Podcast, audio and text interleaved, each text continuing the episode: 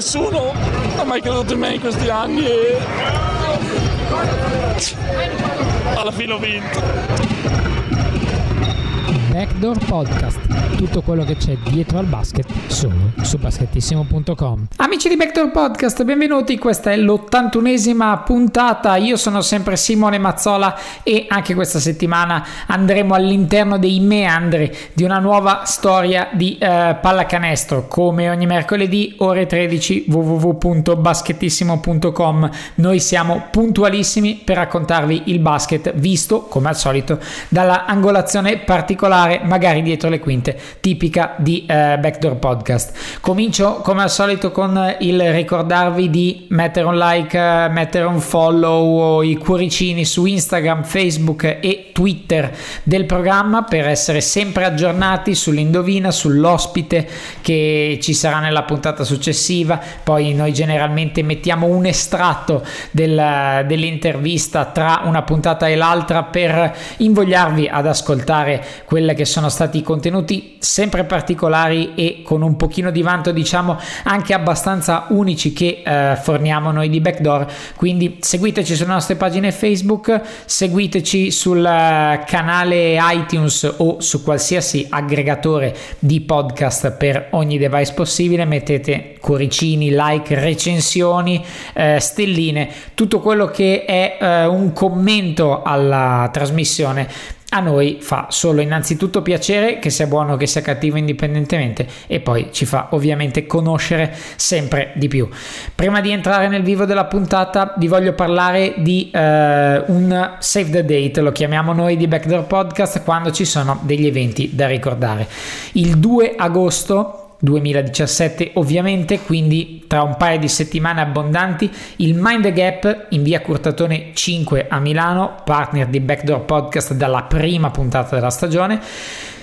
attua un evento particolare, bevitori di birra incalliti, non eh, di tutti i tipi, andate con gli amici. Lo Svuota Fusti 2017 serve, lo dice la parola stessa, per svuotare i fusti prima delle vacanze. Quindi la birra media 3 euro, la birra piccola 5 euro, quindi è abbastanza chiaro il leitmotiv della serata. Si beve, si beve, si beve fino a esaurimento scorte a prezzi popolari perché Buttare via la birra è un sacrilegio, quindi quando il Mind the Gap chiuderà per le vacanze estive, i fusti dovranno essere completamente vuoti. Sappiamo già che non sarà difficile convincervi né ad andare né soprattutto a consumare a prezzi veramente popolarissimi le tante birre che eh, Teo e la sua crew può offrirvi. Quindi segnatevi la data 2 agosto 2017 al Mind Gap in via Curtatone 5 a Milano, zona Porta Romana. Non potete mancare perché dalle 18 in poi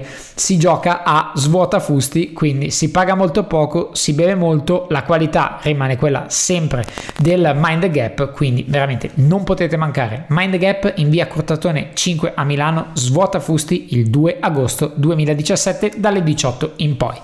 Ora è il momento di eh, presentare il nostro ospite di puntata. Abbiamo cominciato qualche tempo fa con i comeback, proseguiamo e lo facciamo con uno dei migliori, poi il migliore singolare è a gusto personale, però diciamo che a livello di telecronista di pallacanestro, ma ovviamente non solo di pallacanestro perché ha fatto anche tanti altri sport, a livello di pallacanestro è uno dei migliori per qualità, per competenza, per sobrietà, per tranquillità e per intelligenza nelle analisi, soprattutto delle situazioni che è una cosa non data a tutti. Quindi introduciamo il nostro ospite che è Jerry De Rosa, commentatore di Fox Sport. Benvenuto, anzi, bentornato a Backdoor Podcast. Ciao, ciao, buongiorno a tutti. Allora, partiamo diciamo come sempre un pochino con una curiosità, ma questa qui non è una curiosità di per sé, ma più una spiegazione. Tu hai scritto di recente una bella lettera sulla giornata tipo eh, su Lorenzo Alberti, ti chiedo semplicemente di spiegarcela un pochino, spiegarci l'emotività che trasmette, un pochino chi era, eh, perché l'hai scritta, qualche cosa su questo tema. Ma guarda, mi dà anche l'opportunità di ringraziare la giornata tipo, eh, diciamo così, l'ospitalità e per aver accettato questa proposta che è mm, mia, ma soprattutto di un, di un gruppo di amici eh, diciamo molto, molto, solido, ci conosciamo da, più di vent'anni, facciamo le cose insieme e in questo gruppo faceva parte anche Lolli, Lorenzo Alberti, così come suo fratello Paolo eh, ci conosciamo veramente da una vita. E allora visto che appunto ehm, il 6 luglio scorso c'era il decimo anniversario della sua scomparsa avevamo pensato come gruppo di amici provare a fare qualcosa e insomma eh, la giornata tipo è stata davvero molto sensibile a, a ospitare questa, questa, lettera che ho fatto davvero molto volentieri. E voi avevate diciamo una, una data di ricorrente in cui sì. festeggiavate diciamo e comunque vabbè per ironia della sorte ora c'è un pochino meno da festeggiare ma queste occasioni ogni tanto ti permettono di unire la festa al ricordo di una persona importante. Sì, sì, infatti io sono guarda, tornato ieri da, da, Pamplona perché comunque non, non smettiamo di, di, andare a questa festa, cioè, è famosa nel mondo per la corsa nei tori, ma noi ci andiamo diciamo, come appuntamento annuale sempre per questo gruppo di amici, tra l'altro uno di questi vive lì, quindi è un'occasione per andare a trovarlo, per stare 3 o 4 giorni insieme e siccome questa cosa la facciamo con Lolli, l'abbiamo fatta per diversi anni e, e appunto il, il caso ha voluto che la sua scomparsa coincida proprio con l'inizio della festa, cioè che dal 6 al 14 luglio ogni anno niente, è venuta fuori questa, questa cosa e ti ripeto, la giornata tipo è stata, ha avuto grande sensibilità ad ospitarci. È una bella cosa, ora saltiamo e parliamo eh, un pochino di pallacanestro, sicuramente cose più liete. Eh, tu hai commentato in eh, maniera ottima secondo me eh, gli europei di basket femminile. Allora prima di entrare nel tema proprio della competizione volevo parlare un pochino della telecronaca in sé nella pallacanestro. Tu hai fatto diversi sport hai fatto cronache di diversi sport ci focalizziamo sul basket ma magari poi faremo anche un parallelismo. Eh, ti chiedo quello mi piacerebbe sapere come avviene la preparazione. Sappiamo che Sky Sport Fox Sport tende sempre alla qualità, quindi a trovare storie, a parlare, comunque ad analizzare con grande lucidità e intelligenza. Eh, generalmente come ti avvicini a una telecronaca di pallacanestro? Diciamo come ti prepari per avere magari quegli aneddoti particolari o quella storia particolare? Ma ehm, credo che sia abbastanza individuale. Eh, io ti posso dire che per la mia esperienza eh, non c'è un tempo prestabilito per preparare una telecronaca, se uno ha un giorno si adatta, se uno ha un mese lo, lo, in teoria lo può spendere tutto perché sono tantissime in teoria le cose da andare a vedere che potresti dire durante una telecronaca, ben sapendo però una cosa, eh, che il 95% delle cose che hai preparato non le dici in quella telecronaca, magari le dici 5-6 anni dopo, a me capita di eh, aver preparato qualcosa su un giocatore 6 o 7 anni fa, eh, capita l'occasione di dirla a distanza di tempo, se è una cosa che riguarda la sua vita, la sua carriera. Eh, e quindi secondo me questo è importante perché mh, mm, non si deve per forza dire tutto quello che hai preparato, è la partita che ti deve portare a dire determinate cose, ci sono le partite in cui non riesci a staccarti dal tabellone, dal punteggio e quindi stai solo sulla partita, ce ne sono altre invece che ti permettono di approfondire altri discorsi. Eh, quindi la preparazione mm, uno fa i conti con il tempo che ha, che normalmente non è tanto, abbiamo per fortuna tante telecronache da fare, e, e cerca di farsi, di farsi, portare un po' dalla preparazione, secondo me ci sono delle cose base, base, che sono quelle che poi interessano a tutti, che riguardano eh, anche solo banalmente eh, la strettissima attualità, quando, quanto conta questa partita, eh, la classifica, che non, non è così eh, logico, banale da dire, perché ogni tanto uno è preso da cose molto interessanti e si dimentica che si parla delle cose principali. E poi studiando le carriere dei giocatori a volte incontri una storia che ti porta via mezza giornata, vai in giro per internet a inseguire questa storia, storia del giocatore, della sua famiglia, del suo passato, del allenatore che ha avuto. Me è capitato tantissime volte di perdermi nei meandri di internet per, per, inseguire una storia che poi magari ancora non ho raccontato. Eh, secondo me la, tutto questo porta a, a un effetto importantissimo che è fare una telecronaca con passione perché quello al di là di preparazione bisogna trasmettere la passione per questo sport, il fatto che ti stai divertendo e questo la devi trasmettere qui a casa e secondo me solo con una preparazione forte questo viene fuori al meglio, insomma non viene fuori forzato, ecco, viene fuori spontaneo. E eh, senza spoilerare magari una che no, dovrai raccontare, qual è stata la storia che ti ha più portato via la testa? Perché io capisco quello che dici perché molto spesso eh, facendo questo lavoro ti trovi a anche semplicemente a registrare le puntate di questo podcast ormai arrivate a un gran numero, eh, magari a volte più di altre, ti trovi a eh, guardare quell'orologio che possa essere il cronometro della puntata o l'orologio fisso e eh, dire ma porca miseria, è già 40 minuti che parlo oppure è già 3 ore che lavoro su questa, su questa particolare storia e non accorgerti. A te quando è che è capitato che proprio quasi hai perso la cognizione del tempo proprio nel rincorrere una storia? Ma sì, guarda, durante, durante, una partita c'è una specie di orologio interno che ti fa capire che troppo tempo, stai dedicando troppo tempo a una determinata cosa, che può essere anche una semplice statistica, eh, c'è qualcosa che ti dice adesso basta, è arrivato il momento di cambiare argomento o quantomeno tornare sulla partita. In fase di preparazione dipende, se la cosa che stai seguendo è molto interessante questo orologio non lo vedi, è solo che poi dici cavolo ho perso metà del tempo che avevo per esatto. un giocatore solo o una singola storia, adesso mi manca tutto il resto. Eh, quello succede, però insomma si sta sempre pazzo del, del discorso della passione, poi ogni tanto eh, per fortuna la passione più forte della, della razionalità e alla fine secondo me anche quella mezza giornata eh, è utile perché ti porta magari anche senza raccontare quella determinata storia a raccontare quel singolo giocatore con un po' più di passione e, e di a trasmettere anche questo a casa. E eh, spesso tu ovviamente sei eh, alla partita, ovviamente a Milano capita spesso eh, di incrociarti, fai la telecronaca dal vivo, altre volte non è possibile.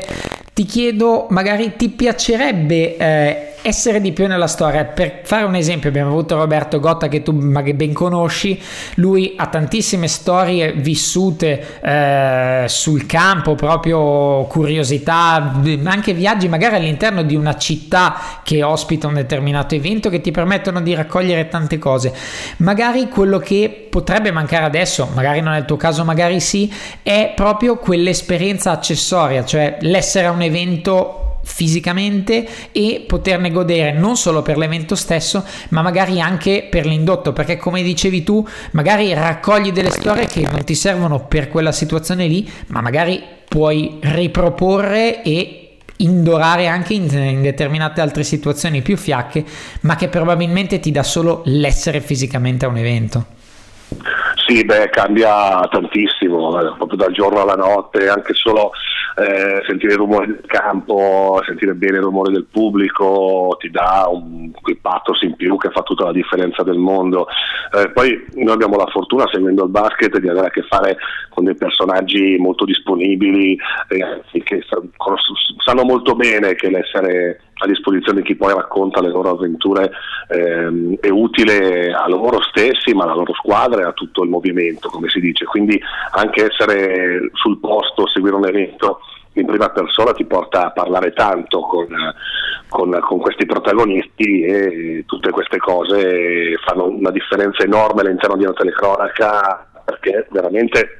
raccontare cose eh, che, che, sa solo chi, chi, le ha vissute, insomma, che ti può aver raccontato solo chi le ha vissute. Questo in altri sport è impossibile da fare e credo che praticamente solo la pallacanestro ti permetta ehm, di essere così dentro un sistema e di poter portare tante diverse, diverse, storie fuori proprio con gli stessi protagonisti, a giocatori, allenatori, dirigenti che siano, che ti dicono questo potrebbe essere una, un buon argomento per una telecronaca molto spesso sono davvero degli ottimi argomenti. E per paragonarlo a un altro sport, ovviamente magari il calcio è la prima cosa, ma un altro sport che hai fatto, eh, quali sono magari i pro, che probabilmente hai già spiegato, o qual è la differenza magari di preparazione e proprio penso di ritmo, perché lo sport che stai commentando poi ti impone sostanzialmente il ritmo, magari molto più rapido per il basket, se uno fa il football americano molto più lento, quindi necessita magari di più storie, magari il calcio sta in mezzo. Qual è un pochino la differenza? Perché penso che non sia semplicissimo settarsi in magari spot che hanno tempi diametralmente opposti. Sì, no, ma guarda, l'hai già detto tu, una volta che hai acquisito il ritmo di una partita di basket, gli altri sport eh, vengono, vengono, più facilmente, a patto appunto che uno sia allo stesso modo appassionato e racconti queste cose con passione, perché eh, ovviamente non vale solo per la pallacanestro, devo dire che la pallacanestro è il mio sport, è lo sport eh, che, che, assolutamente preferisco al mondo, ma sono uno che insomma la gazzetta l'ha sempre letta quasi tutta, eh, quindi mm, mi piace fare il tennis, mi piace anche fare il calcio eh, e mi piace fare altri sport eh, e mi sono veramente i ricordi più belli che ho di questa professione sono legati alle Olimpiadi, all'oro del tiro con l'arco, al bronzo di Zögeler a Sochi, insomma, ehm, perché proprio da sempre io ho seguito quasi tutto con, con, con molta passione. Ehm, con la pallacanestro, fra l'altro, ho cominciato seguendo molto da vicino Flavio Tranquillo, che già eh, insomma, faceva tante telecronache, devo dire che per me è stato molto importante avere un minimo di disciplina ehm, durante la telecronaca e vedere appunto come lui lavorava eh, proprio per, per, costruirmi poi il mio modo di essere telecronista. E, ehm, e questo credo che non, è una fortuna che non è capitata a molti avere davanti questo modello eh, poi però uno deve essere capace anche di a un certo punto di prendere la sua strada. Ehm, però mh, avere questo modello e metterlo come base poi per la mia futura carriera è stato stato, è stato, molto importante. Quindi nel momento in cui uno ha ritmo, trova il ritmo per una partita di, di, di basket, eh, gli altri sport vengono più facilmente. Resta comunque uno, uno sport complicato da commentare se sei diciamo così alle prime armi e ne hai commentate tante di partite, non ultime ovviamente quelle degli europei di basket femminile. Allora, eh, diciamo, ti dico una cosa invidiabile in diretta al tuo self control sull'antisportivo di Zandalasini, hai mostrato il disappunto normale fisiologico che è, però eh, molto, molto in modo molto imparziale, molto tranquillo, che probabilmente è ovviamente un prerequisito eh, per chi fa il tuo lavoro, deve essere comunque super partes anche se fisiologicamente un minimo di tifo per la nazionale deve averlo. Ecco, ti chiedo quanto è difficile eh, tenere a bada un sentimento che magari in alcuni momenti potrebbe esplodere come quello che anche se sei diciamo tra virgolette moderato ci sono poi delle cose che ovviamente fanno un pochino saltare dalla sedia un uomo in generale non solo un tifoso ma guarda, ci sono diverse componenti perché a me è capitato appunto di commentare spesso anche le squadre italiane in Europa. Eh, diciamo il trasporto non è stato lo stesso che ho avuto, ma quasi in maniera inconscia per, per questo europeo. A me le cose che diciamo, maggiormente mi portano a esaltarmi sono eh, soprattutto due, cioè quando vedo una squadra o un gruppo che va oltre il proprio limite e che dà tutto tutto per farlo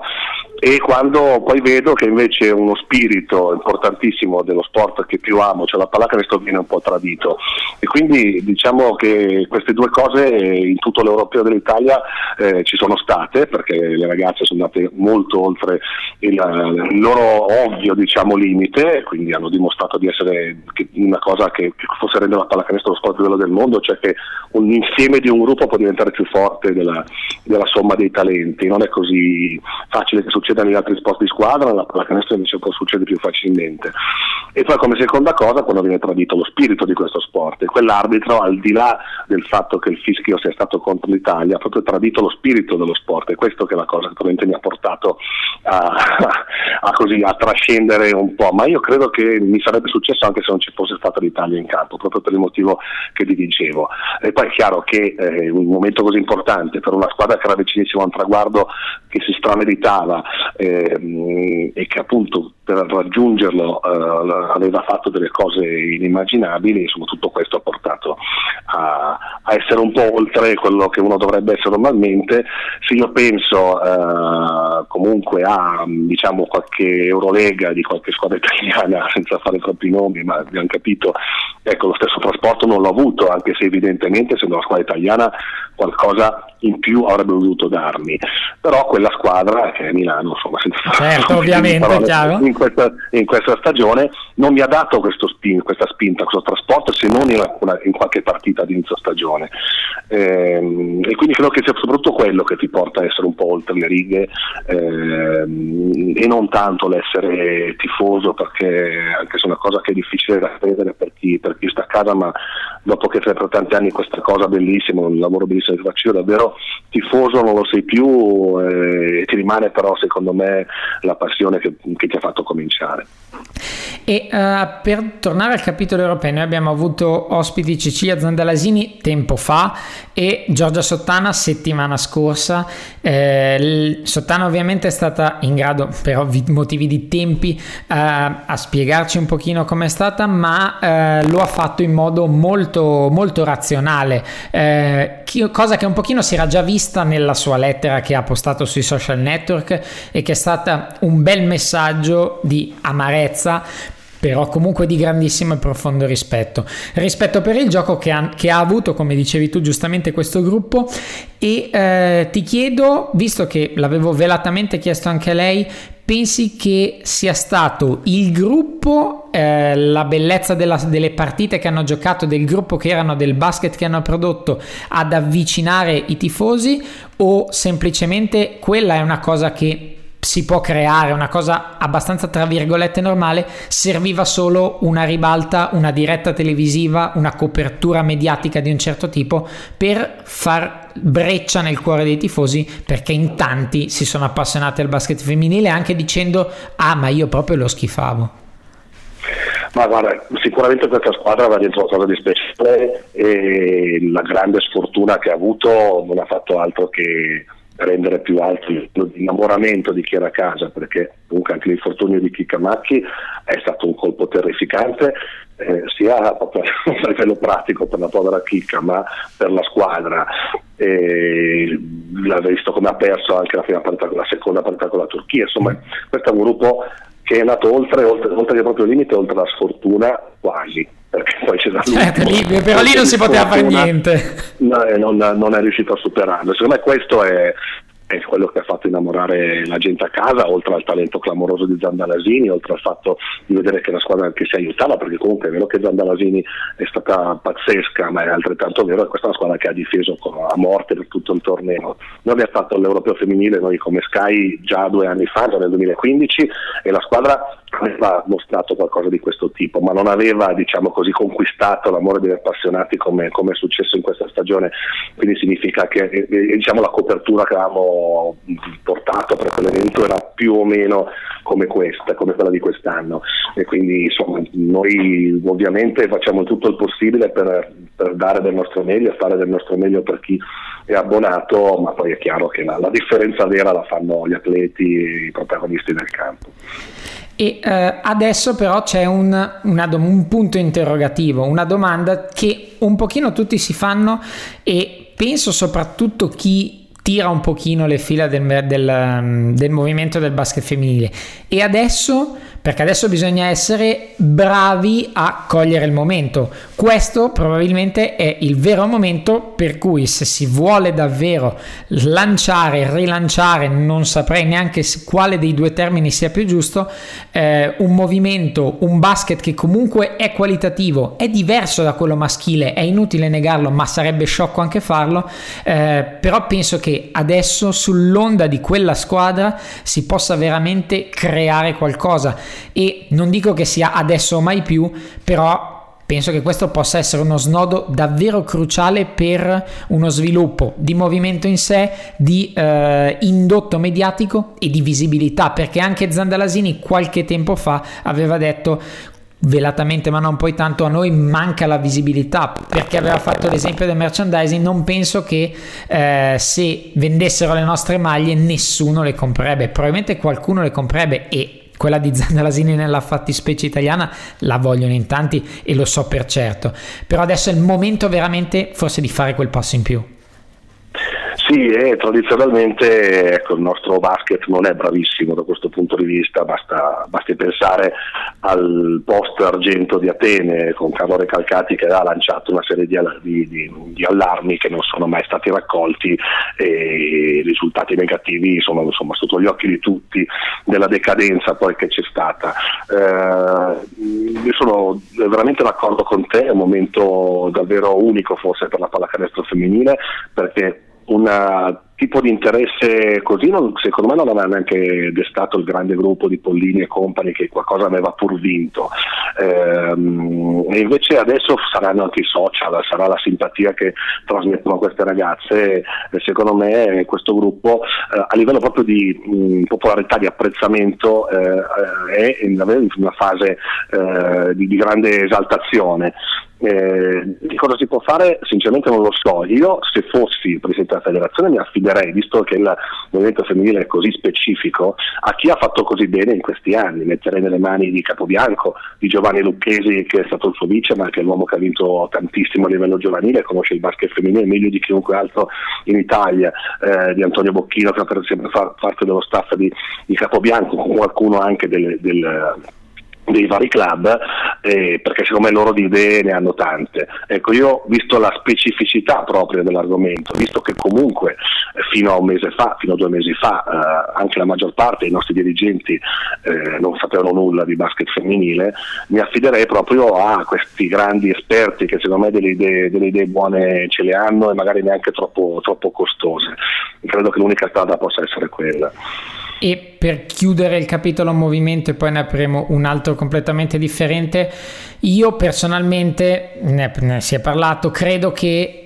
un ulteriore passo si possa fare nella visibilità, cioè della possibilità di vedere il basket, basti vedere anche le, i ragazzi di coach Capobianco che sono arrivati secondi. Eh, perdendo contro il Canada ai mondiali in una finale che è andata in televisione ma ci è andata la finale. Verrebbe da pensare cioè dovrebbe accendersi probabilmente una lampadina per la quale eh, nei modi nei tempi negli slot eh, dedicati anche magari in alcuni casi non necessariamente in diretta ma probabilmente il passaggio televisivo nei tantissimi buchi che secondo me vuoti ci sono all'interno dei palinsesti di tutta la televisione in generale eh, dovrebbero andare? Perché un under 19 maschile non deve andare in diretta quando fa una competizione del genere? Perché un europeo di basket femminile non deve andare in diretta? Poi che sia Sky Sport che sia Sport Italia che sia Rai Sport che sia Rai 2 Rai 3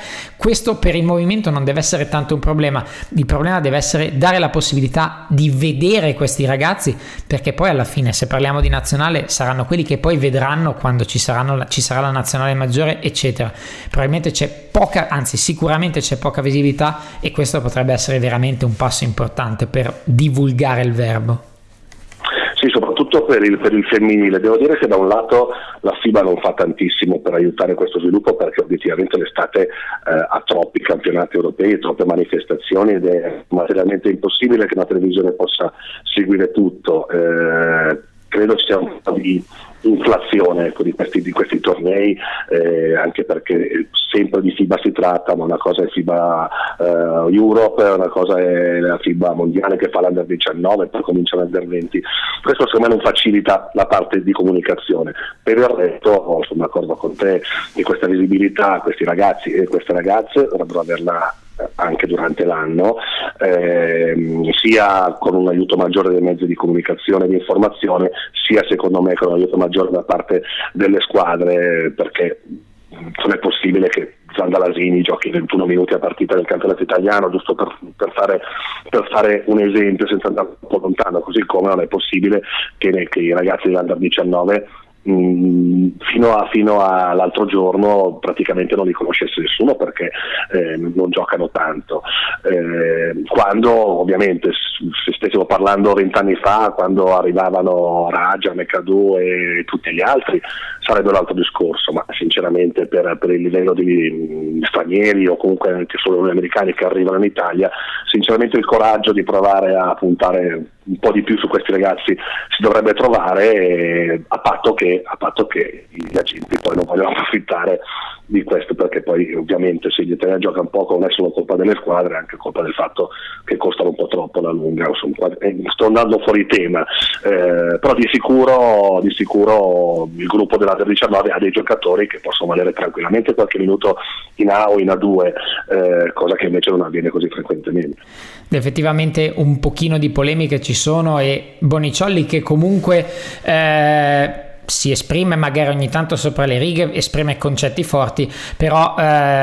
ha una base di concetti solidi, poi può piacere o non piacere, però quello che hai detto tu è effettivamente la verità e la colpa non è solo della federazione, solo degli agenti, solo dei ragazzi o solo dei genitori, ma probabilmente di tutto l'entourage, tutto quello che gira intorno, che se rimasse nella stessa direzione e ce l'aveva detto Daniele Baiesi tanto tempo fa, dopo che era da poco arrivato a Bamberg dicendo eh, là si guarda l'orto generale, non nessuno guarda il proprio, oppure nessuno è obbligato a guardare solo il proprio, si guarda il benessere generale e si erano anche tass- autotassati, quindi avevano deciso per il bene comune di guadagnare di meno. Senza entrare nel discorso economico, probabilmente manca proprio la visione dell'interesse comune e il fatto che l'abbia detto anche Ettore Messina non è un caso. No, non ci sono dubbi, ma eh, su questo, questo è il male principale ed è un male difficilissimo da risolvere perché è portato proprio da chi dovrebbe risolvere questo, questo male. Ma ti dirò di più, ormai non è più il gioco del basket il centro di tutto questo, cioè non è più la pallacanestro in sé, Tremessina ha detto molto bene, nessuno si, sta, si, chiede mai qual è la cosa migliore per la pallacanestro. Eh, eh, parlava della querela che non finirà mai tra Rolega e FIBA eh, e lì secondo me è un esempio amoroso di due parrocchie che si scontrano, eh, ma l'ultimo dei problemi è capire qual è la cosa migliore per il basket. E lo stesso vale un po' per tutto il discorso che stavamo facendo. L'ultimo problema è la partita, il gioco, il fatto che si debba insegnare a giocare, eh, l'ultimissimo dei problemi. L'importante è averne 6 o 7 da mandare in campo e sfangare eh, metà o tre quarti di stagione, eh, quando in realtà sarebbe così eh, facile, così bello, credo, visto il gruppo di ragazzi che ci sono, provare a costruire qualcosa di solido eh, che può durare negli anni, che può così eh, far innamorare ancora di più i tifosi, che comunque sono, sono già tanti. E ora per chiudere parliamo di due ragazzi italiani, diciamo uno e un altro che si è aggregato. Andiamo a parlare di Eurolega, eh, le Final Four hanno incoronato Gigi Datome. Eh, dal punto di vista media ti chiedo, quindi da eh, chi ha coperto tutta la competizione eh, televisivamente parlando, abbiamo avuto Andrea Bassani che ce l'ha spiegata molto bene all'interno di numeri, di logica di Euroleague, eccetera. Quanto è stato difficile invece, difficile, barra bello, penso gratificante anche eh, dal punto di vista televisivo coprire una stagione di Eurolega che un po' ha rivoluzionato anche voi.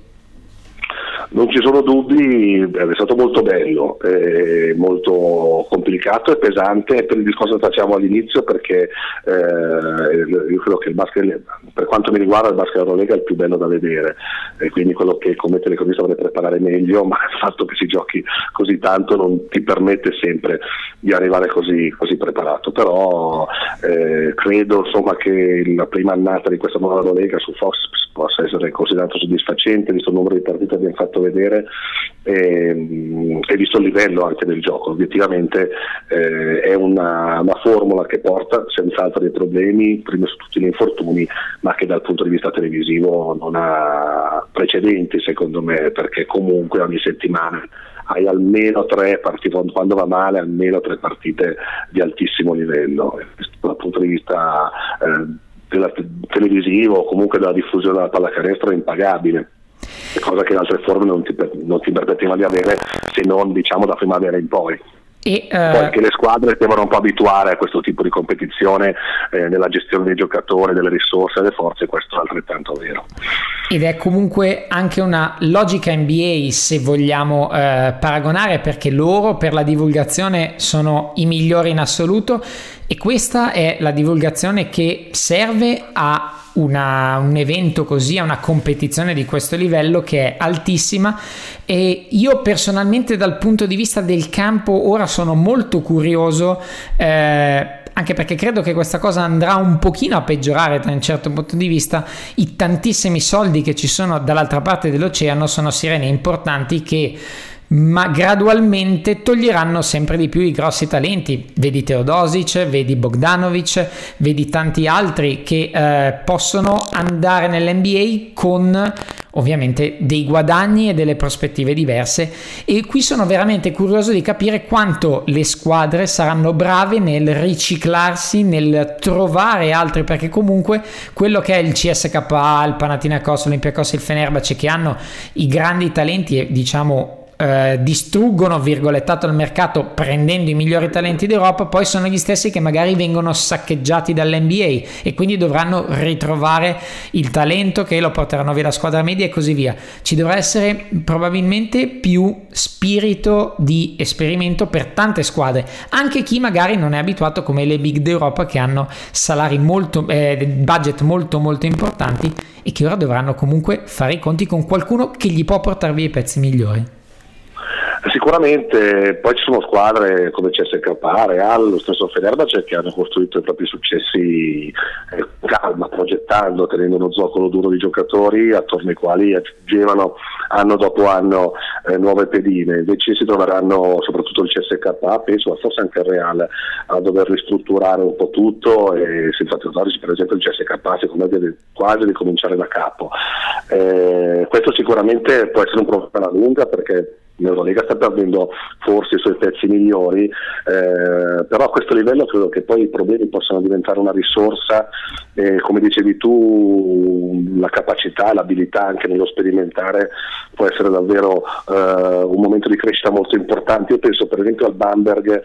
eh, che è stato sfortunato, non, è, non, ha fatto i playoff, non ha fatto una grande stagione di Eurolega e lo ha fatto con le risorse che aveva, ehm, cercando proprio di, di, di, costruire un gruppo che potesse andare oltre alla all'assenza di superstar o di grandi nomi. E questo credo debba essere un po' la strada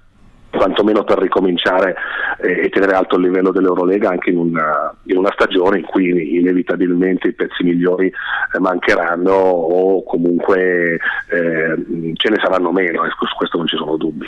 E il periodo tra virgolette di crisi eh, eleva ancora di più chi sa fare il proprio lavoro. Parlavamo tempo fa con Nicola Alberani che ha detto noi avuto, noi e, e altri hanno avuto la possibilità di prendere Mike James per poco e molti l'hanno lasciata passare. Guardiamo dove Mike James adesso che ha potuto lasciarli un rinnovo abbastanza faraonico col Panathinaikos per andare in NBA il tutto in un periodo di tempo brevissimo. Magari non ci sono tutti Mike James, però il, ricalcare quella strada che lui ha fatto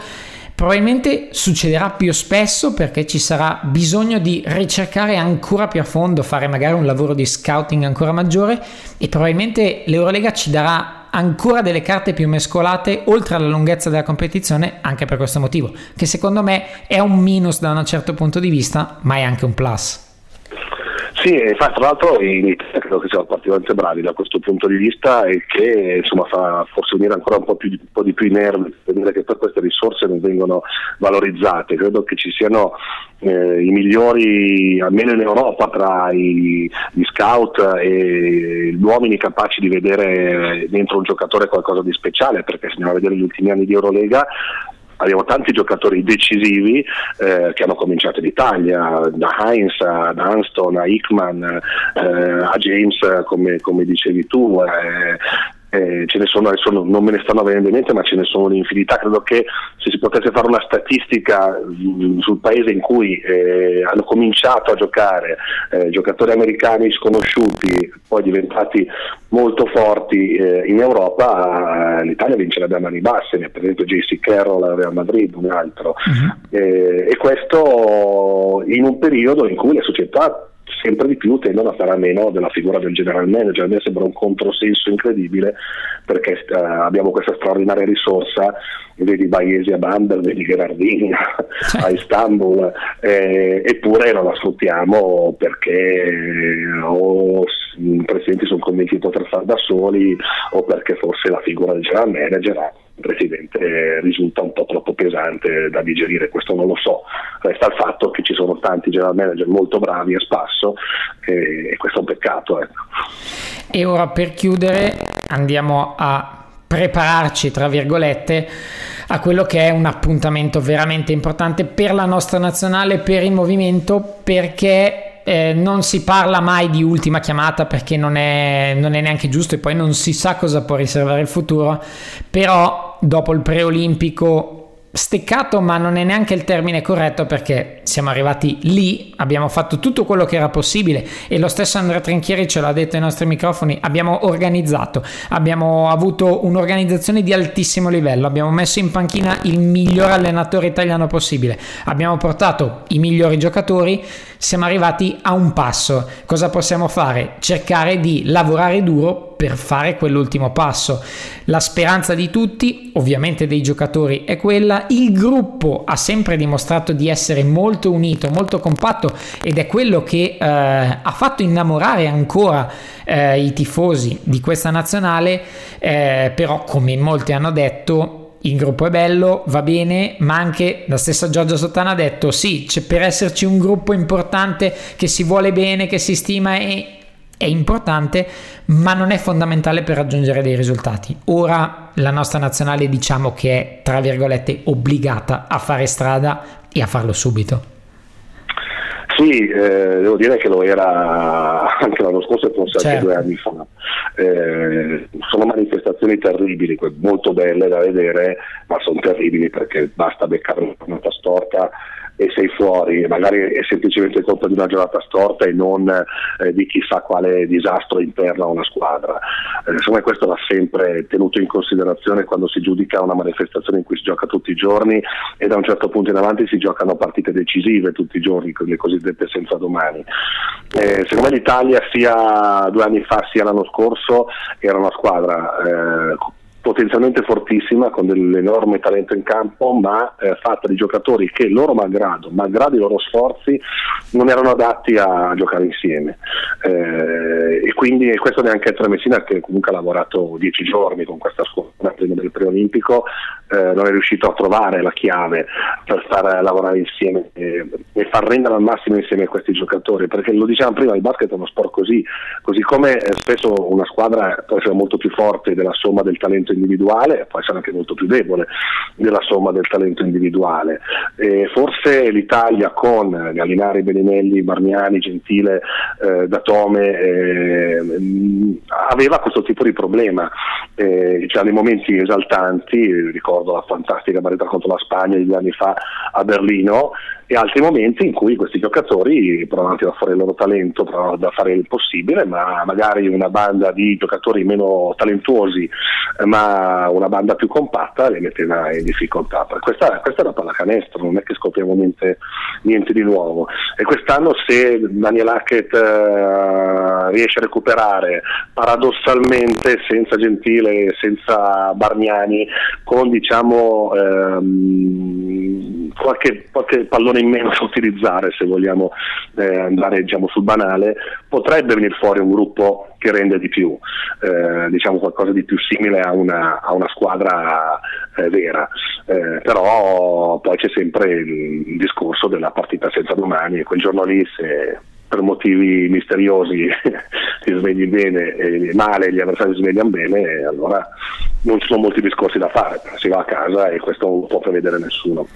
Ed è il bello il, il, il, brutto della pallacanestro contemporaneamente, eh, forse nella singola situazione eh, è vero quello che dici, io credo che nel medio-lungo periodo eh, arrivi il momento in cui eh, è il tuo e lì devi saperlo cogliere perché molto spesso prima di vincere devi perdere, molto prima di vincere devi essere scottarti con una pesante delusione, poi però c'è un momento in cui ce l'hai lì a portata di mano, lo ha dimostrato il Real Madrid, lo ha dimostrato il Fenerbahce, lo ha dimostrato il CSK a Mosca, super corazzate che però le loro ad esempio Final Four le hanno perse eh, anche in maniera rocambolesca il CSK ovviamente su tutti eh, poi arriva un momento in cui però eh, in un arco di tempo medio lungo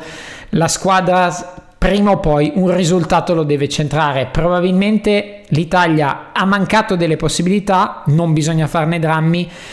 però è anche arrivato il momento di centrarla quella possibilità. Ovviamente la pressione si decuplica, ma è lo sport del basket.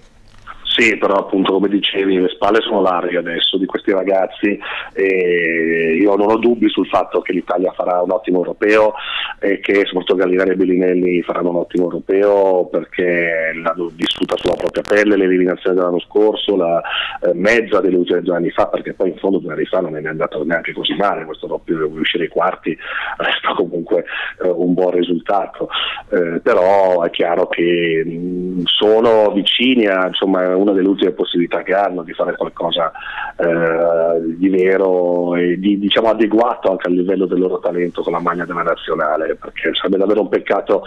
che uno come Gallinari chiudesse la propria carriera senza aver vinto niente, eh, visto che non ci sono dubbi sul fatto che sia uno dei prodotti migliori della storia del basket italiano e quindi insomma con la nazionale di quelle da non perdere.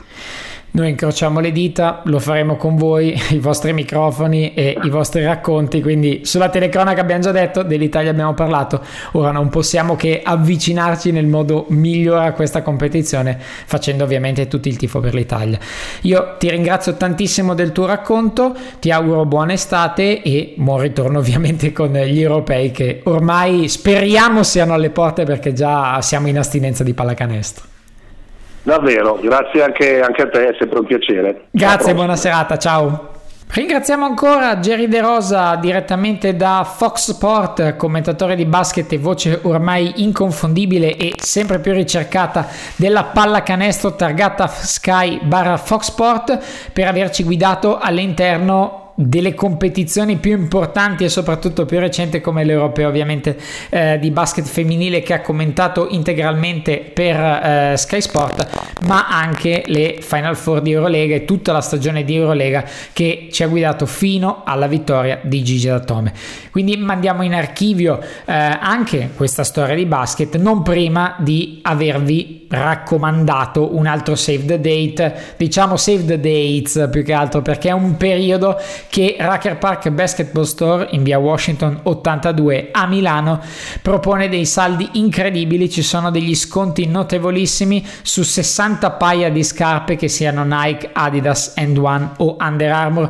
sconti veramente veramente veramente importanti che potete sfruttare andando ovviamente al punto vendita e guardando tutta la varietà di scarpe che ci sono a disposizione da Racker Park Basketball Store, scegliere la vostra, trovare il numero, se siete fortunati vi consiglio di andarci molto molto presto perché essendo iniziato il primo luglio c'è già stato l'assalto per i numeri più comuni, eh, sconti su 60 modelli di scarpe di tutte le marche, quindi se volete prepararvi con un filino di anticipo rispetto alla nuova stagione e alla preparazione fisica che magari magari vi aspetterà dalla seconda parte di agosto in poi per chi gioca a livello agonistico, magari a settembre semplicemente per chi gioca a livello un po' più amatoriale, Racker Park Basketball Store in via Washington 82 a Milano è il negozio del basket, manco a dirlo perché con un nome così come non potrebbe essere. Partner anche lui di Backdoor dall'inizio della stagione e soprattutto vi offre la quantità di scarpe elevatissima a un grandissimo quantitativo di sconti. Trovate la vostra, andate, pagate pagate sicuramente poco e vi portate a casa il meglio che le scarpe da basket possano offrire. Racker Park Basketball Store. Ora è davvero tutto, vi ricordo nel finale proprio backdoorpodcast.gmail.com per scriverci direttamente, lo fate, lo, ci scrivete complimenti, consigli, eh, ci date delle dritte, quindi vi invitiamo a continuare a farlo e ad avere il, il nostro il nostro benestare per una buona estate. Noi interessa sempre e solo l'ascolto, Backdoor cresce ogni settimana di più, ma soprattutto grazie a voi che ci ascoltate e ci supportate da tanti lati. Quindi ora non mi resta che augurarvi un'altra calda settimana di campetti, un abbraccio da Simone Mazzola e a mercoledì prossimo.